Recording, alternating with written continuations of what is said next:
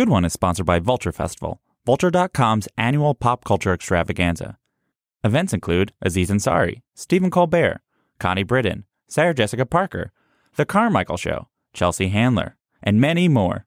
Vulture Festival will be held in New York City May 20th and 21st. Buy tickets and find more information at vulturefestival.com.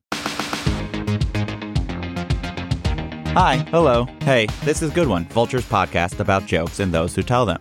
I'm your host, Jesse David Fox, and each week I have a comedian, comedy writer, or director on to play and talk about one of their jokes. This is another bonus episode. Are all episodes going to be bonus episodes from now on? No. Are you sure? I don't know, man. I think so. Oh, you know, let's not worry about the future and just live in the moment. So, wait, what are we talking about? Oh, yes, this episode of Good One and its guest, Moshe Kasher, whose new show, Problematic, is currently airing Tuesday nights on Comedy Central. Moshe picked a perfect joke for this show because he actually recorded it two different times in his career. Once in 2009 for his record Everybody You Know Is Going to Die and Then You Are, and then again in 2013 for his Live from Oakland stand up special. This show is often about how jokes change and grow over time, and now you'll get to hear exactly that. And by now, I mean like like right now. Like the jokes are going to play right at the end of this sentence, and then Moshe and I will talk about it and much more and much less and everything in between. Sentence over. I went to uh, I went to Barcelona. I went to uh, Spain, and uh, I got to tell you, I um, I I believe in God, but like I recognize that it's a little ridiculous to do so. You know, like I, I and I hate talking about God. Like I hate I hate talking to Christians about God. Christians are the worst people to talk about God because they're just they're so like oh it's all about us. You know, it's like Christian Christian Christian. If you don't hang out with us, you're gonna go to hell. If you don't become a Christian, you're going to hell. It's like the ironic twist of that is if I envision what hell would look like for me personally, it's definitely hanging out with Christians for all eternity. right? I mean, it does. That's not pleasant. Like, oh, I play a harp with the biggest loser in the world. And what do you play? Your contemporary Christian rock for me? Doesn't this sound nice? No, it fucking doesn't sound nice. Why do you think that this is music that will compel people to join your religion? This is clear evidence that God hates you. It's just the worst music. It's not good music. It's not. Anyway, here's a way to think about it. You don't go to hell for laughing at the jokes. I go to hell for writing them. and I was gonna go there anyway because I'm a Jew. That's where we end up. I don't, oh, I didn't make that rule up. That's a Christian rule. I'm just reporting it back to you. And let me clarify I, am not anti Christian. I think Christians are very, very friendly people. They help you move. I think that's very important. hey, buddy, you want to do some service? But that's their thing, isn't it? Is heaven and hell. Like every religion has its themes that it works with, you know? Like the Buddhists have tofu and marijuana. the Jews have gold and money. The Muslims have submission and high grade explosive. We all have our thing. And the Christian thing is heaven and hell. Like only we get to go to heaven, everybody else has to go to hell. Tough rule, I know. Born lucky, I guess. But the ironic twist of that rule is if I envision what my own personal hell looks like, it's definitely hanging out with nothing but Christians for all eternity. Listening to contemporary Christian rock music. Why? Why? Why would they think that that's music that will compel people to join their religion? If you play it backward, you can hear God screaming, No! Not in my name. I mean, they had beautiful Christian music. That's the thing I don't understand. They had the most beautiful religious music ever was Christian music, like gospel music and Byzantine chanting, like, ah. Now it's like, me and Jesus eat a sandwich in the back of a pickup truck. Okay. I guess I'll join up then, based on your pithy little song. But I don't even care, actually. I don't care about getting into heaven because heaven doesn't sound that much greater than hell in comparison. I don't want to go to hell, but I don't feel like they've gone into enough detail about how awesome heaven will be in comparison to the volumes of detail of how terrible hell will be. Like, I would like you to give me more information. Give me, I want specific information on the prizes that I win when I get to heaven. I want to know. There's an endless fountain of gin and Oxycontin in the center of town. And you no longer have addiction issues, so drink up, buddy.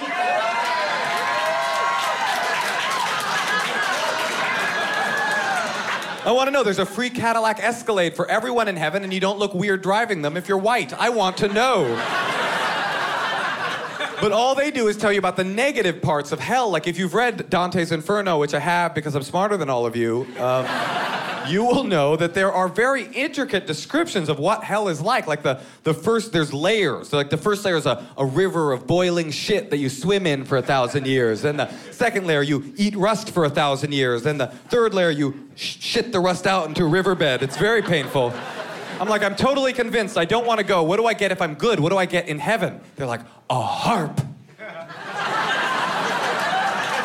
a harp? Can you imagine? Can you imagine what it would be like if you sacrifice the important things you need to sacrifice in life in order to get to heaven, like marijuana and anonymous blowjobs, and you get up there? and it's exactly how they envisioned it for you in the cartoons. Like, hey, welcome to heaven. Here's your harp. You're like,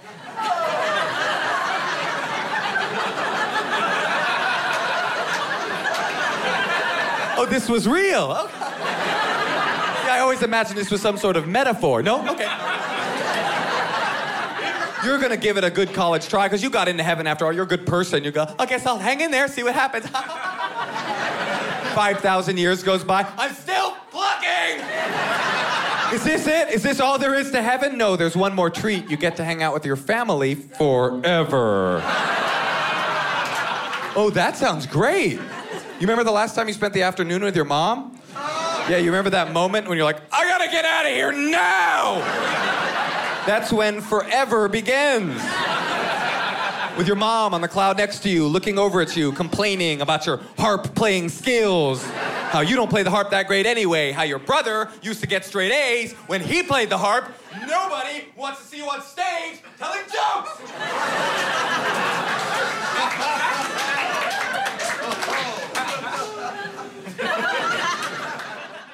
I'm here with the man behind that joke, uh, Mr. Moshe Kasher. The man behind the harp. Man behind the harp. That's your title. I haven't heard that joke in, in years. I would say that joke uh, was a career defining joke.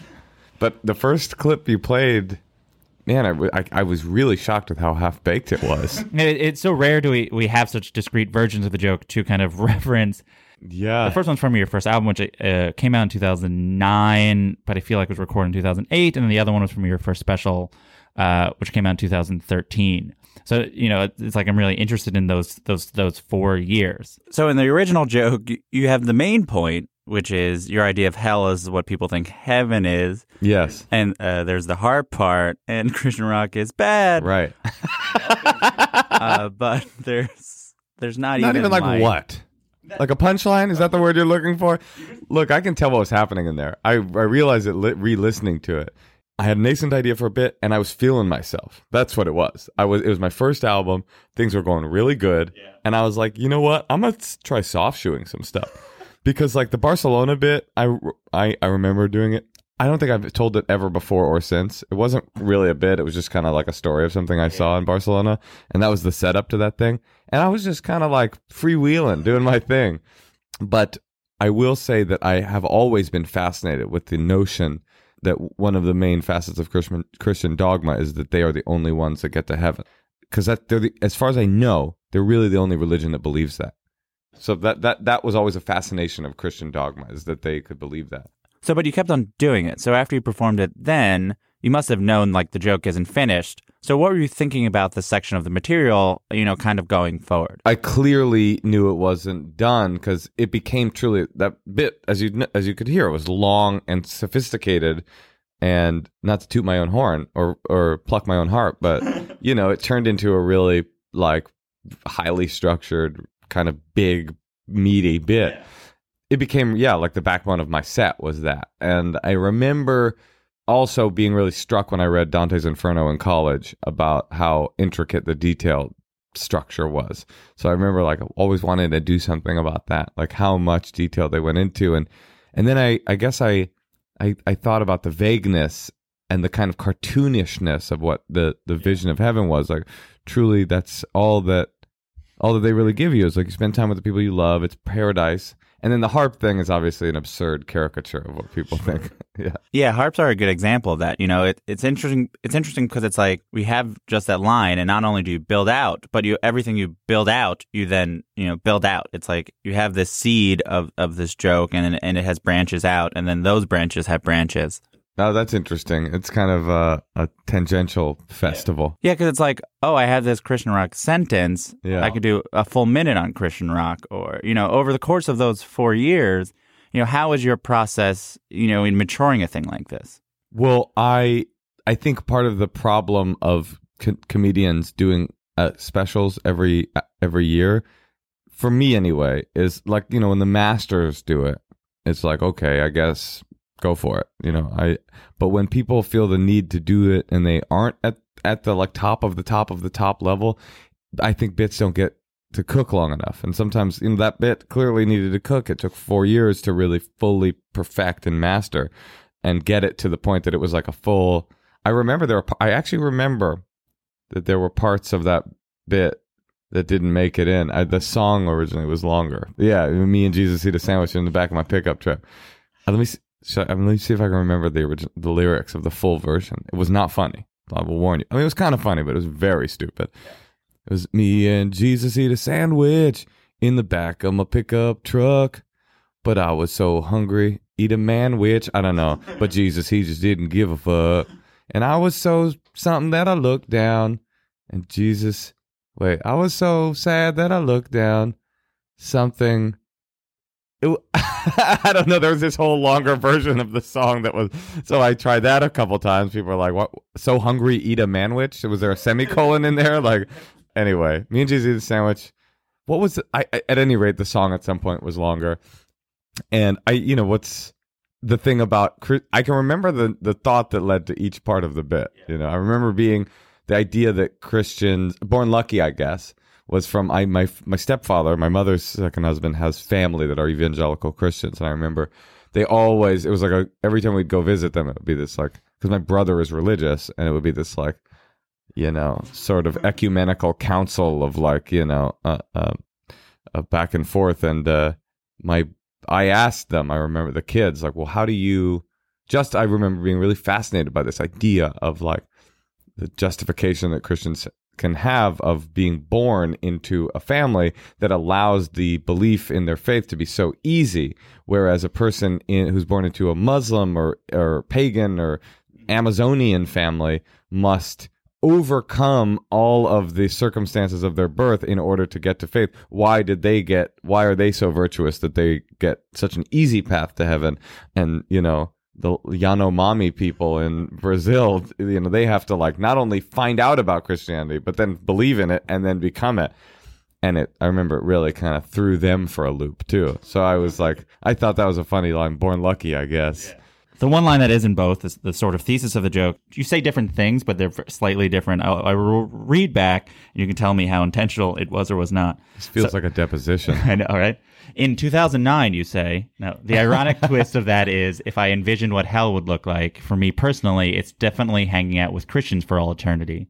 And then in 2013, it goes, the, the ironic twist of that rule, if I envision what my own personal hell looks like, it's definitely hanging out with nothing but Christians for all eternity. It's softened a bit, hasn't it? Yeah. I realized in the beginning it was a lot harsher too. It just sounded a little bit more. I mean, the, the bit's harsh and it's a little, uh, you know, I do this arrogant guy on stage, so I'm I'm not a soft comedian. But I, in the beginning, probably because it was undeveloped, it just sounded like a bunch of you know just horrible attacks. Yeah, it's also much more conversational. But you know, is did you intentionally change the wording of it, or you think it just like as your persona was sort of sh- coming into f- focus, the words kind of followed? I think that no, I did not intentionally change it, but I think it's more precise. You know, if I was to talk about what my own personal hell would look like, I think that's a more interesting and colorful idea. And then nothing but Christians for all eternity, I think, is a more soft and Yeah, less harsh reality. Is like, uh, you know, the first part is just I don't want to be around Christians. That's what that sounds Yeah, like, yeah. and that's not that's not it. And in fact, I softened it further, right? Yeah. which is I'm not anti-Christian. I'm not. I think Christians are very friendly people. They help you move. Yeah. I think that's very important. Yeah, it sort of like brings them back in. yeah, because the reality of a stand-up comedian touring through the country is the, two thirds of the people that you're performing in front of are Christians. Yeah. So you have to find a way to get them to laugh the whole time, Yeah. and they can. You know, there's a lot of little back and forths, pushes and pulls, like. Terrible Christian music. You had great music. Yes. There was great Yes. music. There was this beautiful gospel, and so it's really it becomes about the specifics of the absurdity of the music and the absurdity of the specific dogma. another specific, and this may be even more absurd to bring up, but in a earlier version, when you're talking about harps, you're like you have to sacrifice marijuana, and in the earlier version, you go and going to raves. Uh-huh. Aha. And now uh-huh. in the, the recorded version, it is marijuana and anonymous blowjobs. So You- why is blowjobs funnier than raves? Okay, so a that's a that's a, the worst question you've asked so far. um, I think that's pretty obvious. Yes. No, I guess raves actually technically is, is could be thought of as slightly funnier, but first of all, I think that's a callback to another joke. It's possible the the clip because the clip doesn't show I. I think it is because there's another joke that I do about another true Kasher classic about how I would rather be gay. Uh, About how awesome being gay is because, and it's this whole bit about anonymous cruising uh, Sure. parks. Yes. How amazing it is that there's a bush. You can walk up, there's certain parks you can walk up to a bush, any bush, and there's a man inside of that bush waiting to give you a blowjob. Right? He doesn't care what you look like. He's just waiting in there like a like a duck waiting for its foie gras feeding tube. Blah blah blah blah blah. Sure, sure. So the point of it all is, sorry to, uh, I know people are blushing right now. The point, of, I think that that's what I was getting at was that that that's you're giving up that thing, that awesome thing that we discussed earlier. It's a mini callback because it's not like usually a callback. I've never been very good at callbacks. Yeah. But usually a callback gets you this big like, oh no, he didn't. in between the two, you wrote and released your memoir, Kasher Mm-hmm. and the Rye, which you've said is you're, you're the thing that you're most proud of. That is What- true. What did you learn? Although I just reheard that bit and I'm feeling, Now. I'm leaning towards that bit. yeah. What did you learn about writing and writing comedy, and how did your comedy change just from the fact that you wrote that and also the process of writing that? Well, you know, I what I wrote in that book was very different stylistically than what I uh, obviously than the stand up. I mean, first of all, when I was a young man, when I was a kid, I never dreamed of being a stand up comedian, but I did dream of writing a book. And uh, when I got the book deal, I was very I was very interested in writing a book that wasn't, as I call them, take a shit books. you know, these like a lot of these comedians, you read their book and it's like, oh, okay, so you got like a book deal, and then you just like were like, ugh, I gotta, I gotta fill in 200 pages. What, do I Yeah. what should I do here? I was very, I, I wasn't interested in doing that. I really wanted to like give also because it was my life story. It wasn't just like a, a, a humorist, you know, little here's some bits, but um, so that was a whole other process than stand up ever was. It was sitting down two pages a day. That's how I did it. I would try to write two pages a day, and if I missed a day, I'd write four. And you know, also there was this whole process of memory, which was really interesting as as, as far as memoirs go. That like memory is such an interesting thing, as I say in the forward of the book, is like you don't know how many memories you have until you stop, turn around, and dive into the dark, mm-hmm. cold water of your m- deep memories. And the more you get in there, the more you realize, whoa, I remember all these things that are kind of, which is weird. It's like, what are they doing in your brain? If Yeah. they're there and you never access them and never use them, what are they doing down there? But I definitely was able to do that. But I was also very concerned in making sure that it was a comedy book. And I thought that the comedy in that book, I learned two things. One was that comedy is a really beautiful vehicle to transport sincerity and emotionality in mm-hmm. on. So a lot of what I think the power of that book is there are certain jokes actually if I could I would go in and take out. Yeah. If, I, if I could do another edition, I would take certain jokes out that were a little too jokey and a little too crass. But generally, the book I feel like is laugh out loud funny until all of a sudden you get to like the middle and you're like, oh wait a minute, what's happening here? And then by the end, you're like, oh no, you're you've been sort of uh, almost hoodwinked into Yeah. coming into like a dark story, which I think is pretty powerful. So the first album you recorded probably like seven or eight years in. To comedy, uh, what you said it was 2008. It was 2009. It was released. I feel like it's probably recorded in 2008. Probably six six years in. Yeah, I think. and then so then the the special was about ten years in. Mm-hmm. You are an incredibly different performance between the two things. Like the first one is so much slower, and you're like, there's ums. I remember Mm-hmm. not in this joke, but in other ones, there's like you almost have like a Mitch Hedberg cadence, which is not something that I associated with. Because listening back, I was like, I- this is not. That's interesting. But it's kind of thing I think like everyone kind of did at that point. And then you're so much faster. You're everything is how did that change? Were there certain moments in those four years where you kind of like, when did I become a f- fast talking Jew? yeah, Um, that's a good question. Yeah, I think that as time went on, my bits started to become longer and longer and longer, and that became part of like the signature of who I was as a performer, which isn't great. yeah, Uh, well, it's great, but it's not like there's certain things it's really not made for, like late night TV. Yeah. I'm not, I'm not like built for that because you know that's my, but you know that was my signature bit. That's what how, a six minute bit or something Yeah. like that. And you know, I got a bit in my, I have a, I don't know if I can even call it a bit. It's like in my next special that I will be doing, which is probably 20 minutes long. so, I mean, it's a long story Yeah. and it goes, it becomes, Yeah. it like spins off to this bit, then comes back to the original but story. And but that I think happened pretty organically. I think that I do remember one the breakthrough bit for me. It's actually kind of a hacky bit, but it was in terms of structure. It became a really a mm-hmm. breakthrough bit, which is about dating profiles on MySpace. Okay, just to, just to date things yeah, yeah, and it was a little bit mean and harsh. I wouldn't like want it on TV. Yeah. But it what it was was it was a thing that had like all these different like started one place, went to another, became this long story.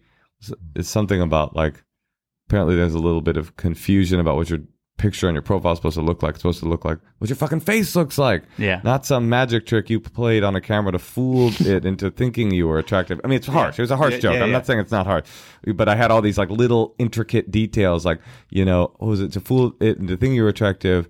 Um, the butter, something about butter on the lens, and you know, you put the camera up on the the first day of the spring equinox, right when the when the sun hits the keyhole, which was a Hobbit Yeah. uh, reference, Sure. and it it just became this bit of like deepest intricacy, and and it, it kept going and was got harsher and harsher. But the point of it all was, I thought that was a breakthrough bit for me in terms of the way that I wrote jokes, Yeah. which is this unique style, I think, of like these hyper dense, you Yeah. know, Was it partly that because it seeming was like a hack-ish concept? I mean, if you did it today with like, because now everyone's doing internet dating jokes, but is it that like, oh, I need to make sure that this joke is at least somewhat interesting, or is it just like, I honestly, I don't, I don't know. upon it. I'm not positive it was a hack concept at the time. Yeah. Right. I think that, or maybe it- it's possible that it was. And this idea, yeah, because it was the early days of MySpace, where I mean, the idea stems from not not a not a groundbreaking idea, which is you get a picture from someone Sure. and you go meet them, and you're like,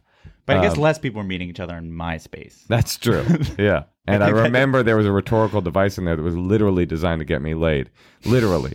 And it would go, it was like, you know, I've some some online dating, myspace.com forward slash Moshe Kasher, find me, fuck me. That was Yeah. that's literally what I said, and of course it literally worked at certain points. So this this dates me. Anyway, I'm not particularly so I'm not saying I'm particularly proud of the bit, but I it spoke to my process as a comedian, this like fast talking, rapid fire kind of juggernaut train of bit. the sort of other two things which you, you touch on a little bit, which is if you've read Dante's Inferno, which I have because I'm smarter than you, Right. Which very early on you make that claim, even though at first you assume they have read Dante's Inferno, and then the other, you know, and there's just sort of that anger, like do you're aware that you want to feel like you're condescending or not condescending to an audience. Are you trying to communicate anger to the audience? Definitely, the condescension is deliberate and only works when the crowd is in love with the idea that this like vulnerable idiot, mm-hmm. brilliant idiot, or whatever character it is that I'm doing on stage is this like, you know, low, I always call it like lowbrow, highbrow, lowbrow. Yeah. That's like what I. That's the area I really love. Is Yeah. like I'm talking about stupid things smartly or smart things stupidly. Yeah. And so the bit obviously if people think that I think that I'm smarter than all of them, I things are it's not going to be a good night at Yeah, the yeah. office, right? But if everybody re- recognizes the inherent kind of like vulnerability of a person, stupid vulnerability of a person saying that the fact they've read Dante's Inferno in college means they're smarter than everybody in the room is that you know that if they get a laugh there, Yeah. I'm in a good zone. Yes, they're like essentially you're saying you they have to think of you as low status so that you're trying to be high status. that's I think that's right. Yeah. Not that you're like, yeah, I'm a high status person. I'm just like coming here and be And anyone who thinks that I'm being serious when I say that, and I've had obviously every internet comment available, it's like they hate me because they think I'm literally going, I'm smarter than all of you. It's like, They literally, I mean, Yeah. I am literally saying that. Uh, yeah. But I'm anytime I'm saying I'm amazing on stage, it's probably because I mean like I'm not. Yes. You know? you know, it's Jewish history and comedy is tremendous. I, you know, American comedy is really like half Jewish, half black in a lot of ways. Mm-hmm. So, what is your relationship to the history of Jewish comedy, history of Jews in comedy, the history of comedy about Jews? Um, I think that I, uh, I Judaism is a big part of my background, obviously, and my my my reality, and the way that I interact with Judaism mostly is through things like that. I, I find, I guess, I find it really interesting. I must because I keep doing it to uh, lambast the absurdity of anti-Semitism Yeah. or things that I find hateful by just saying them directly as if they are self-evident truths. Because I think that to me that's the biggest way to lampoon that, right? And I've gotten in trouble. Trouble's not the right word, but like people, again, if they think it's real, people go like, "Yo, what are you doing?" You know, Yeah. like. So I, I always thought that like anti-Semitism, racism in general is so completely absurd that the funniest way to point out the absurdity is to interact with it as if it's Yeah. like a, it, it is true. I believe how a comedian frames their set is important, right? Mm-hmm. So, and there's a certain expectations that an audience would have, especially when you're starting out, or even if they don't know who you are. That Moshe Kasher is like, oh, it's a Jewish comedian. Yeah, right. And you expect more. Yes, The more like, eh, eh, yeah. so my allergies, that kind of. Where it's like Mo- Mark Kasher, I- I think most people would be like, oh, I have no, I have no reading on what this person's going to be. Yes, and he's right. and you have no way of confirming or uh, defying an expectation. You're just like neutral. How do you think the fact that you're introduced as Moshe Kasher on stage, opposed to Mo Ka- Mark Kasher on stage, would essentially aff- has affected your career in some way? I didn't change my name for comedy, obviously. Yeah, yeah. Although I used to make a joke about it. I, you, my, I used to be called like I don't know, whatever, Mark Smith, but I, cha- I jewed it up to yeah. get make it in showbiz. I changed my name for, I guess, like identity and spiritual. I mean, I didn't change my name; it's my middle name. Yeah, yeah. And my father never called me anything but Moshe. My brother never called me anything but Moshe. But uh, the ownership of my name also was about the custody dispute with my mother, Mm-hmm. and that became a sort of polarized argument in the house. Like she only called me Mark, but my father only called me Moshe, and the whole thing. And when I was 16 and sort of getting in touch with my spiritual side and starting to go to raves and Yeah. be myself and go to, uh, you know, went to 12 step groups and stuff, raves and 12 step groups, of course. a classic combination. I finally was like, okay, this is my true Yeah. reality of who I am. And then years later, I started doing comedy. Yeah, so I mean, ultimately, it's like you are Moshe Kasher. That's and, true. and like your comedy is based in the truth that is the same truth that is you being that. and at the same time i am i am the kid that was raised in oakland in oakland public schools i'm not some like guy that's like i buy chai dai i'm a guy i'm an american kid from a secular city You you mentioned the use of Jewish stereotypes, and and I think a lot of Jewish people have that. Like I think there's a long tradition of Jewish people kind of deflating Mm-hmm. Jewish stereotypes. I mean, as a family, a person that has a family that does it, I know at least I'm aware of it. But you, as you said, you've toured the country. Do you do you notice? Do you care if people are laughing at the wrong part of it in the classic? They're laughing at the wrong part of the joke. uh, i mean i don't know how i would know except i will say that i will have often had people come up to me after the show after because one problem with being that comedian that jewish comedian that leans into the stereotype as a way of of like deflating it as you Yeah. say is that yeah you're right. Not everybody gets the deflation. They just think it's funny on Yeah. its face you know? And so they'll come up to you after the show. I mean this is so classically true. They come up to you after the show like hey you want to hear uh, my best jew joke? And the answer is a resounding no Yeah. a hundred percent of the time. I mean and it's not even like a, a questioning no It's, no i did not and guess what happens 100% of the time i hear that joke Yeah, yeah. i've never not heard that joke and it is as bad as you think Yeah. but speaking of jokes, I'm reminded that perhaps that that whole bit stems from a very early street joke that I heard, like when I was a little kid, which I always was really tickled with. Mm-hmm. And it's about a guy dies and goes to heaven. And I actually, the original version of the joke is about Catholics versus Protestants, but Yeah. I, I'll I'll just make it a little more universal, make it all religions. A guy dies and goes to heaven, and St. Peter or whoever is showing him around, and they walk past a, a room, and there's a bunch of like people in lotus position, mm-hmm. like going om, and the St. Peter's like, yeah, that's where the Buddhists are. And they keep walking. There's some people bowing before a elephant statue, like that's the Hindus, they're Indian, that's where they are. And then they go a little further, and there's some Jews shuckling back and forth, like those are the Jews over there. And then there's this huge wall, this giant wall, and the guy's like, well, who's in there? And St. Peter's like, shh, that's the Christians. They think they're the only ones in here. We'll be back with more Moshe Kasher.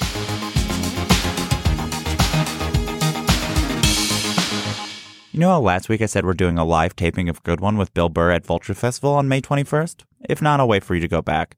Though I think you can understand the rest of this ad from context clues. Now that we're on the same page, I wanted to present you with a special offer since you're so nice to listen to Good One in this ad and whatever else you listen to. Good One listeners can get 10% off Vulture Festival tickets by entering the code GOOD110 at checkout or GOODDONE10. So G O O D O N E 1 the number 0. Good 110. Use it to see Bill Burr and me, or Lennon Parham and Jessica St. Clair from Playing House and me. Other comedy you might enjoy, we're going to have the entire cast of The Carmichael Show, a screening and stand up set for Demetri Martin's new movie Dean, a conversation with Trump impressionist Anthony Atamanuik in character being interviewed by Gabriel Sherman, a journalist who's actually interviewed Donald Trump. You know, like the, the president of the United States. Here are a couple other new events that are like literally being announced today. The Cast of Love is doing a table read of like the craziest episode from their last season, and so Gillian Jacobs will be there, Paul Rust will be there, uh, Mike Mitchell will be there, and, and Claudia O'Doherty, and that, and so we'll, that will happen, and then uh, Robert Smigel will be talking to this another kind of small former SNL writer, Senator Al Franken. Again, Vulture Festival will be held in New York City, May 20th and 21st. You can buy tickets on vulturefestival.com. Use the code GOOD110 to save 10% at checkout and help support the show.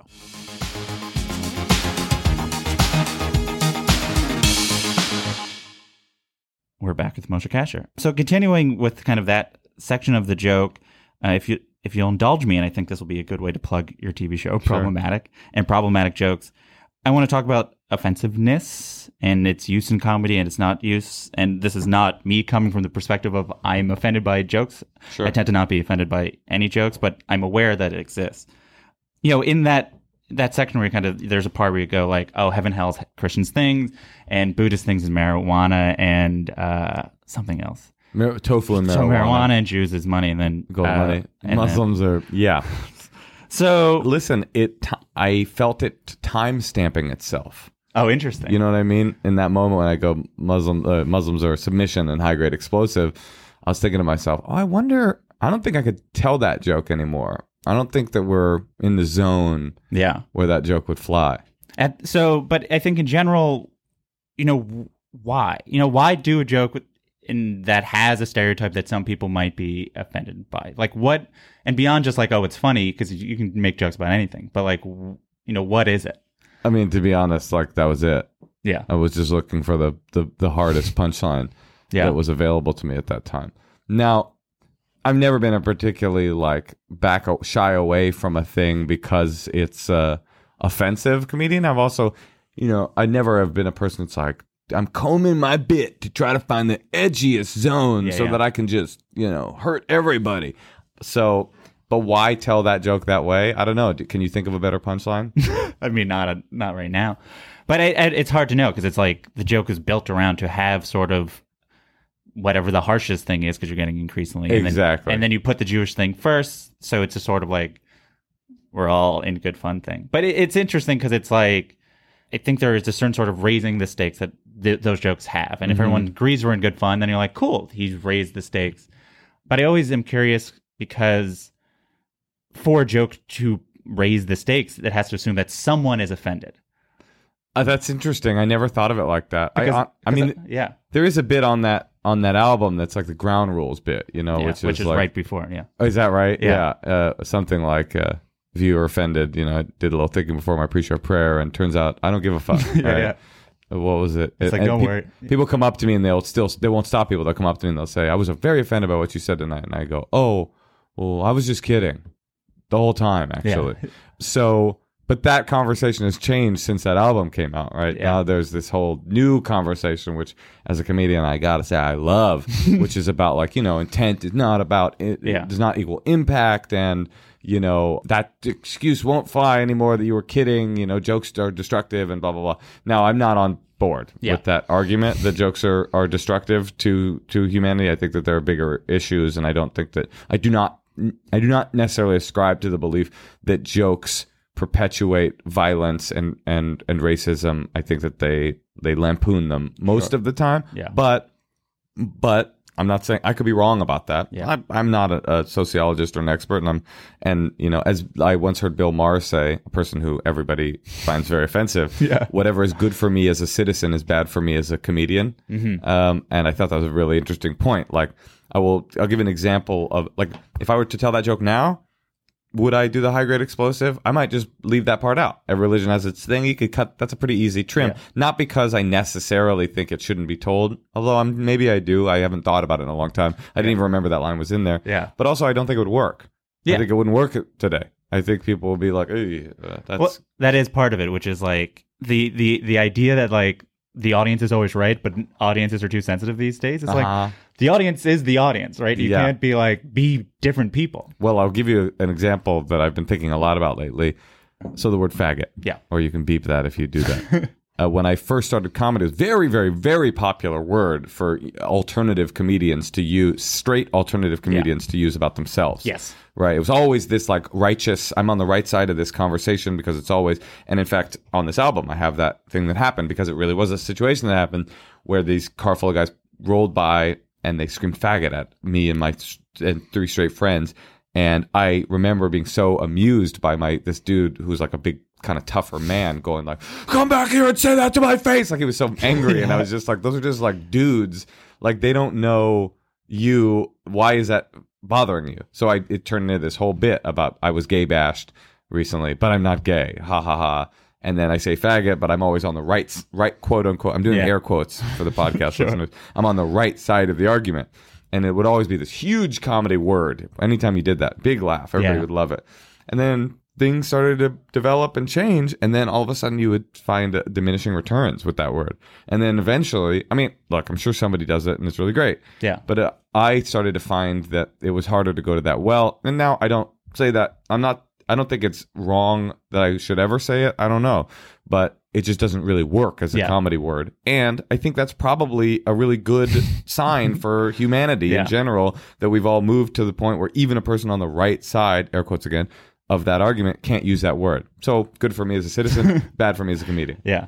I mean, I think there's also like I think some comedians, and I, I don't necessarily think this is the case with you, but that th- there this there's that idea that comedy is agreement or like laugh laugh as an agreement. Yes. But if you can get someone to laugh at something they don't agree with, it's just like a I guess an impressive feat for someone who does For a lot of comedy. I mean, Patrice O'Neal was the ultimate Yeah. example. I used to watch Patrice in San Francisco, which was like that's a truly great Yeah, yeah. experience because you know, people, some women would walk out, but then you, but then you'd have these leftover like you ostensibly probably feminist, Yeah. demographically feminist women who just begrudgingly were sitting there going like, oh. I hate this, but it is funny. Yeah. You know, this is funny. Yeah. And Patrice was like the great articulator of that point. I'm a, I am only on the side of funny. I, I have no agenda other than is it funny? Yeah. And I, as a comedian, that's my primary agenda. As a as a like citizen and a progressive, I have other agendas. But when I get on stage, like I don't really care about.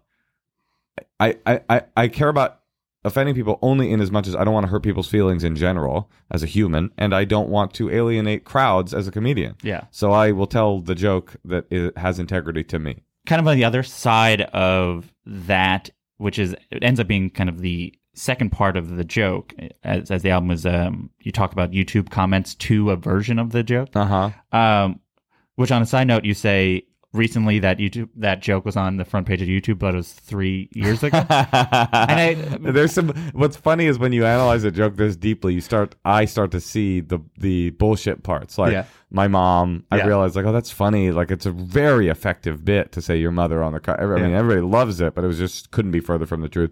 I was recently on the front page of YouTube. I just said recently, everybody. The funniest part about stand up is somebody goes when somebody goes. A crazy thing happened to me today, and a comedian in the back of the room will always look to his comedian buddy and be like, Nah, I don't think that happened today. This bit's a little too developed for this to have happened today. the the only time, and, and I think maybe I've seen it since Hannibal. I think on his first or second album goes uh, two weeks ago or two weeks ago when I started writing this bit. That's great. That's really a nice like deconstruction of that phenomenon. Yeah. so, and I assume you just you said recently the first time. You're like, well, recently is the word that starts this bit. Yeah, exactly. I think that's it. These bits they become codified without your consent. Yeah. You know, they just you look back and you go, "Oh, it's oh, that's that's how I know how to make it funny is with this with this rhythm." And if I try to undo the rhythm, it's like And why? Like, who cares? right, I don't know, but it's real. you know, I, I I think with YouTube comments, I think in general, and I, you know, what what inspired you to have that portion of that sort of coda to the joke, which is like you making fun of these people that are making fun of you. Well, li- I mean, it's not terribly sophisticated. I, the the bit went on YouTube, and it was the first thing I ever had even go mildly viral. You know, it's at, at hundreds of thousands of views. Bef- before that was a commonplace occurrence, and I was really excited by that. And of course, it's a divisive bit, obviously. And so I like, and this was before I learned the lesson: never read the comments. Although maybe I should read the comments because it turned into a classic bit. but um, the comments were so funny to me. All those comments are totally real, and I just found Wow. them so funny. I mean, the one where he says black people is just like so weird. That was one of the comments. Just black people, just just black people. Yeah. No, no, no, no further commentary.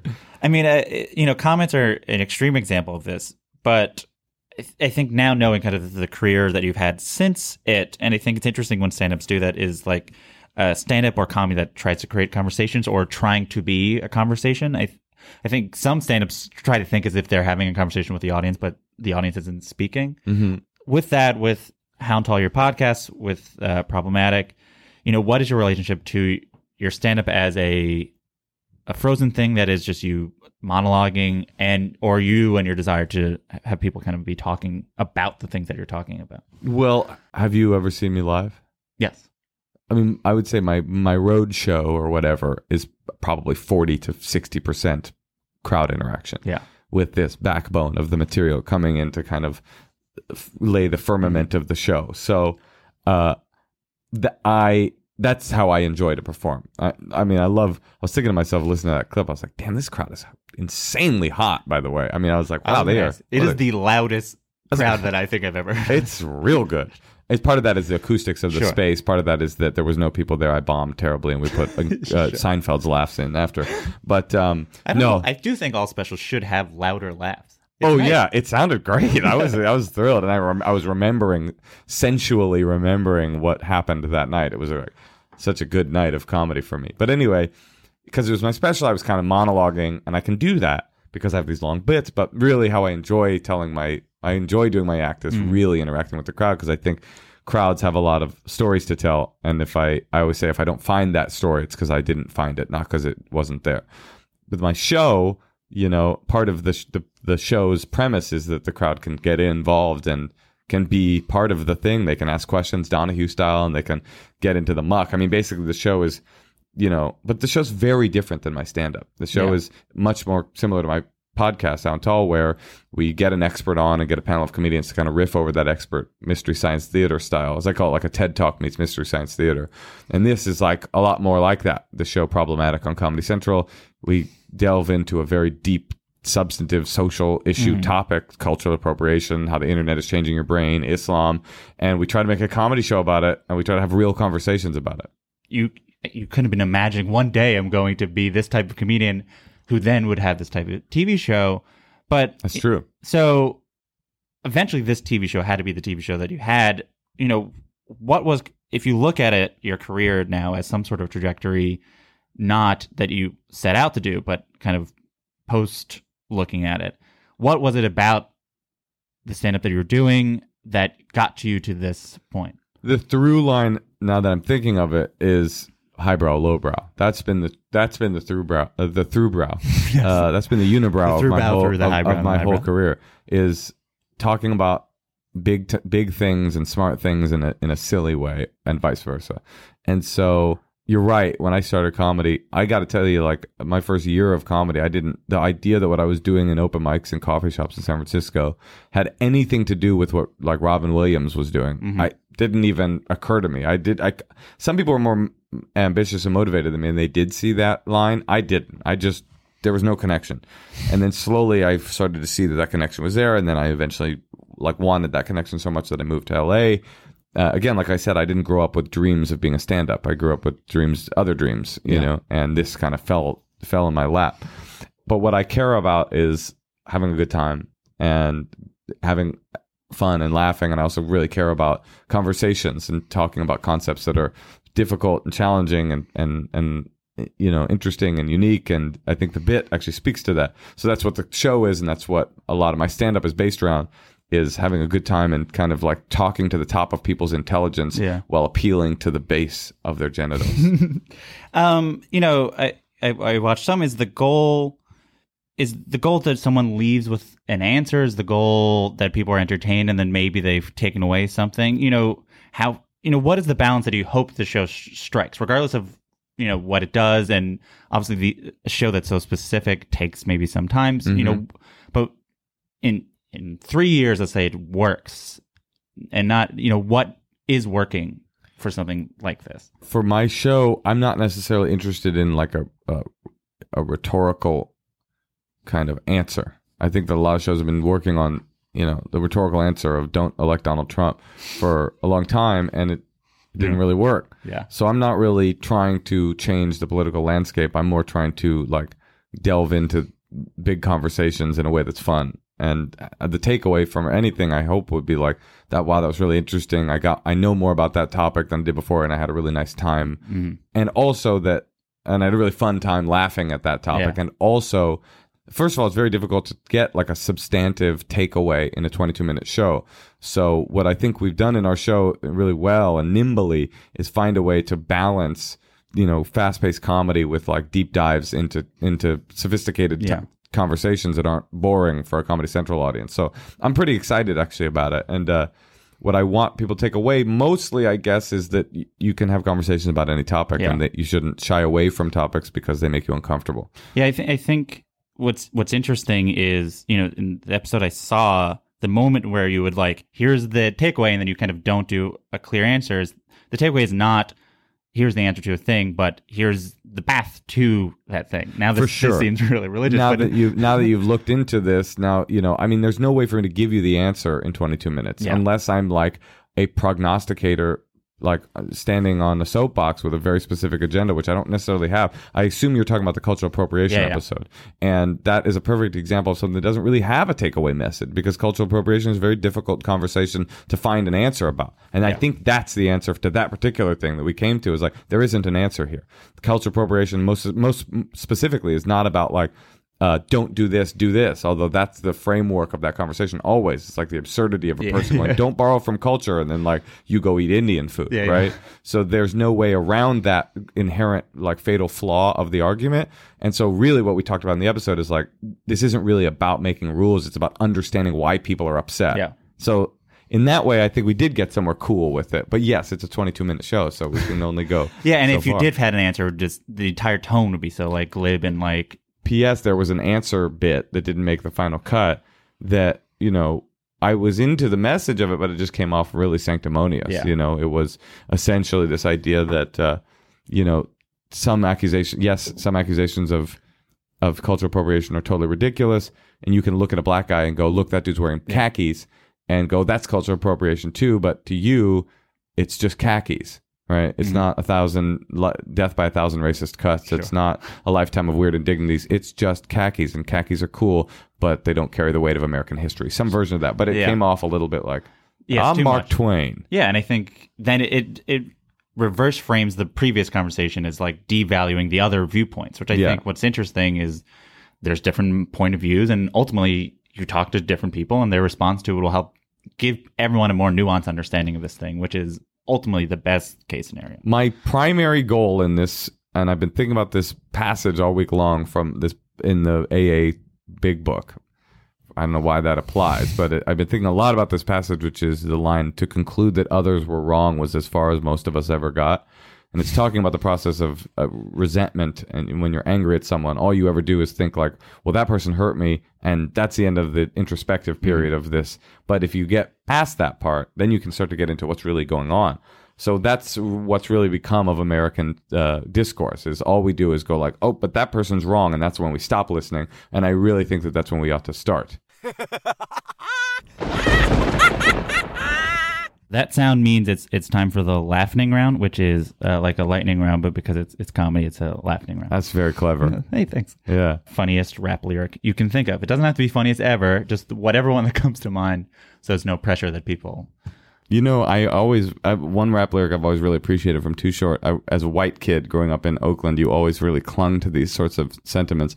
Too Short once said, "There's no such thing as an Oakland punk. It don't matter who you are, you'll be in the trunk." and I really, I just prayed to that concept to be true for many years. Uh, this one comes from a listener.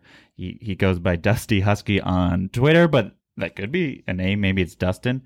This is a version of a question. Do you have a joke that at any point that you're aware was bad or hack, and it might be still now that you kind of have and you're that you still do because it kills? Well, I'll t- okay. I'll say this. There's a bit that I have right now that um, that the the whole thing culminates in me saying, "Mom," right? And I know, and I know that people have an issue with that framework. But the- It's this whole bit about the the uh, concept of the phrase "Are you trying?"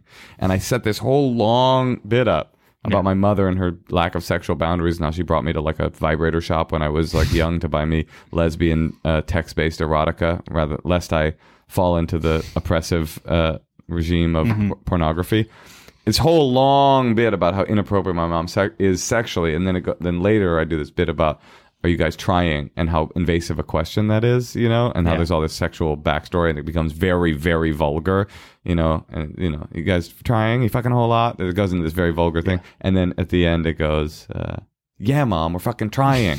Uh, and I know that people sometimes people are like mom, but I'm like that's the best end of the joke, and it has integrity, and I'm not willing to stop. What's the first joke you can remember, and the last joke that you're currently working on? First stand up joke that I did, it's actually on my special. I put in there's a little Easter egg. And it's the schizophrenic pride joke. That's the first joke that I ever wrote. It's this idea that homosexuality used to be considered a psychological aberration, but then we now are, realize that it Yeah. not How cool would it be if things that we currently think are psychological aberrations are a part of the framework of society 50 years from now? Specifically, how cool would schizophrenic pride weekend be? That's like a it's a pretty sophisticated High level first joke. The second joke you should have heard though. I think that was something to do with like you ever notice when people burp, their burps smell like salami. That's why I've been eating nothing but salami. So that the next time some punk motherfucker is like, "Did uh, that smelled like salami?" I could be like, "That's because it is." So, you know, I had a good first one. Then we did a deep, deep, deep fall from grace. That is that is truly uh, different. That is highbrow, lowbrow. I think that might just be lowbrow. That's it for this week's episode of Good One. Moshe Kasher's Problematic airs Tuesdays on Comedy Central. His memoir, Kasher in the Rye, is available, you know, wherever you buy books. Follow him on Twitter at Moshe Kasher. Good One is produced by Jordan Bell. Justin D. Wright did our theme song. Write a review and rate the show on iTunes. Five stars, please. Email any comments, questions, or laughing around suggestions to goodonepodcast at gmail.com. I'm Jesse David Fox, and you can follow me at Jesse David Fox. Have a good one.